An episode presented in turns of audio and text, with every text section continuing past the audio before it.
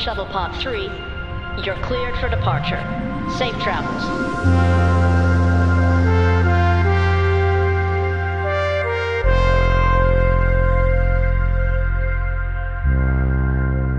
Hello and welcome back once again to our own personal shuttle. I, James, am here today with pod head honcho Brandon and the wonderful, indomitable Noah Alphabet Cats. Does that make this... me a snowman? Yeah. Uh, we're gonna run out of adjectives also for Noah, so we gotta we gotta we gotta start getting creative on our adjectives coming up soon. Before every episode we record with Noah, I break out the thesaurus just yeah. to make sure we get some some good words going. You constantly just say good, but everybody wants you to choose something else. Yeah. That's a great observation.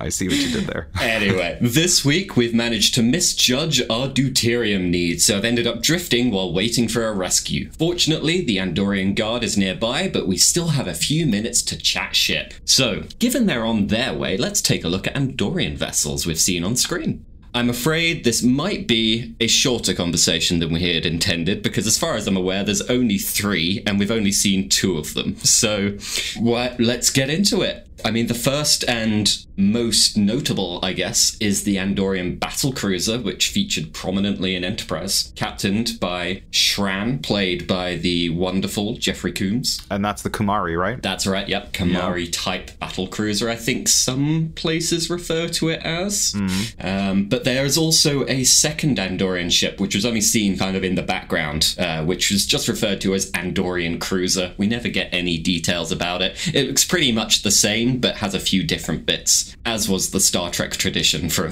very long time. But yeah, in the absence of a really varied design lineage as we have with Starfleet, let's talk about what we would like to see from Andorian ships if they made them in the future. Well, I have played some Andorian ships in Star Trek Online, and I feel like those are very good ships. Oh, yeah. Quick mm. and nimble, which I really like. Feels very Andorian, you know, kind of like really chippy little ships. Mm-hmm. I feel like that. I feel like the inside of an Andorian ship is what I'm very curious about. Ooh. It must be mm. very cold in there, right? And I could also imagine that with our antenna, the noise level must have to be very low. It'd be annoying to be in a very loud mm. ship all the time, or like very, you know, a very rickety, vibratey ship. So there would have to be special accommodations made. Mm. That's a very good point. So you'd have to have a lot of sound dampening about. Mm-hmm. The sound dampeners. Exactly. Throw out the inertial dampeners, put in some sound dampeners. I love how the ships have, you know, those wings um, and the pods on the end. I think in, in S T O, they can fire like missiles or projectiles.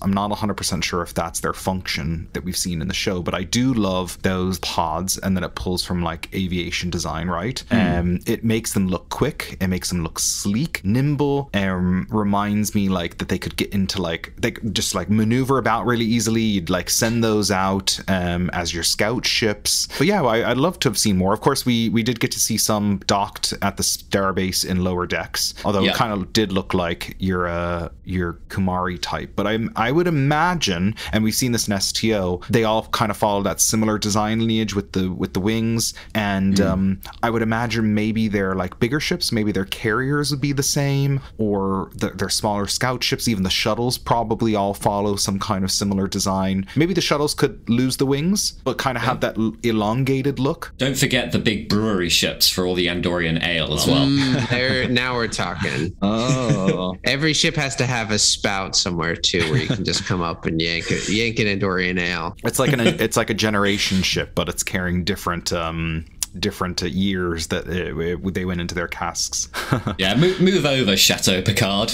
yeah, you've got something new. Exactly. The Andorians are moving in. But yeah, what I imagine as well, they would need taller doorways for the antenna too. Mm. Oh yeah, couldn't just duck around. You really don't want to be whacking your antenna on the doorway every time.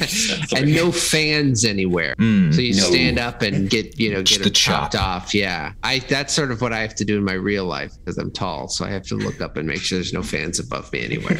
And would their like internal passageways be called like Jeffrey Combs tubes? Ooh, nice, nice, extra. Like room for the antennae. That's the plural, right? Yeah. Hats I do like with the... holes in them, too. That's important.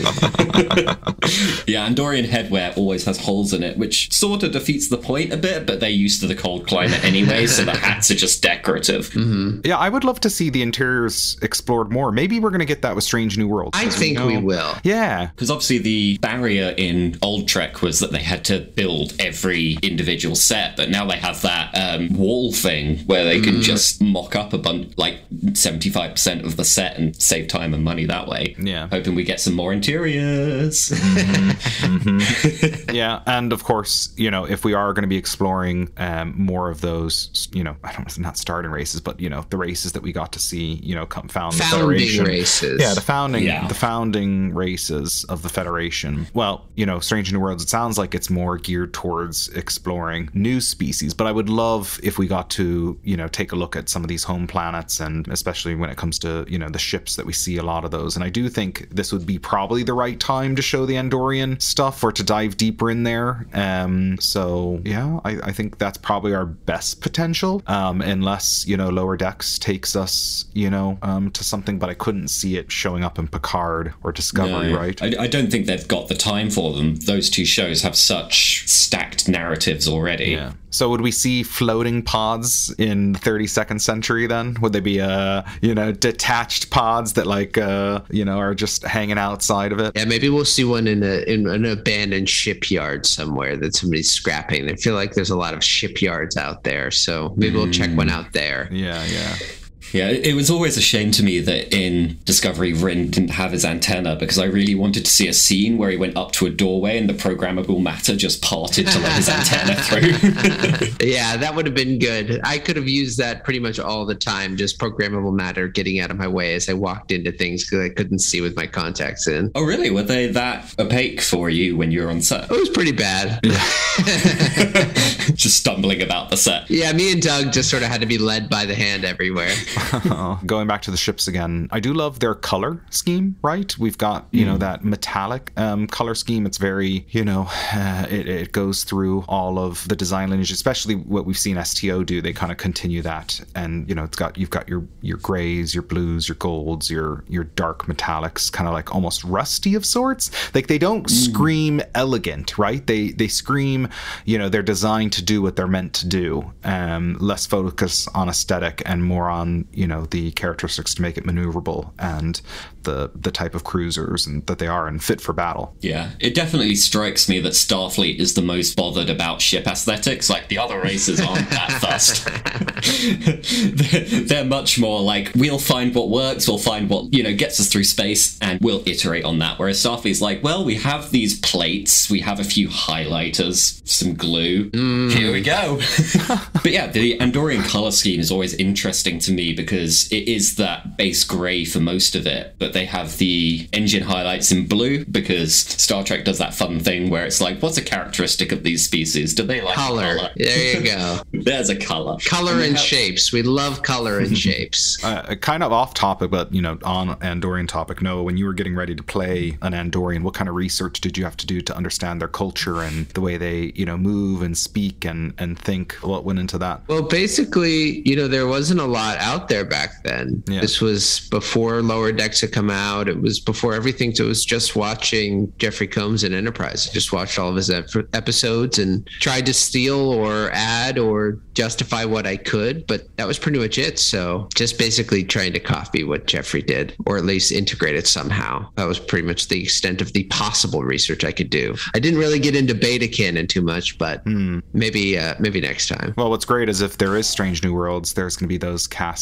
watching you, right? Yes. To get their research on. Yeah. Give you a call and teach me how to be an Andorian. You could start a little, like, um, academy. Yes, Andorian Training Academy. exactly, exactly. I'll sign up. uh, but anyway, we're being hailed by the Shran. So they're ready to beam us some deuterium, so we need to greet them properly. So thank you, everyone, for listening. And be sure to check out our website, w w w dot ship talking pod dot com. Give us and Noah a follow on Twitter. He's at N underscore A underscore K. We're at Ship Talking Pod. And on Instagram, he is at Snackula, and we are at Ship Talking Pod. Please consider becoming a patron of the podcast. All money given helps us create more wonderful content like this just for you. Thank you very much, everyone, again for listening, and we will see you next time. Live long and prosper.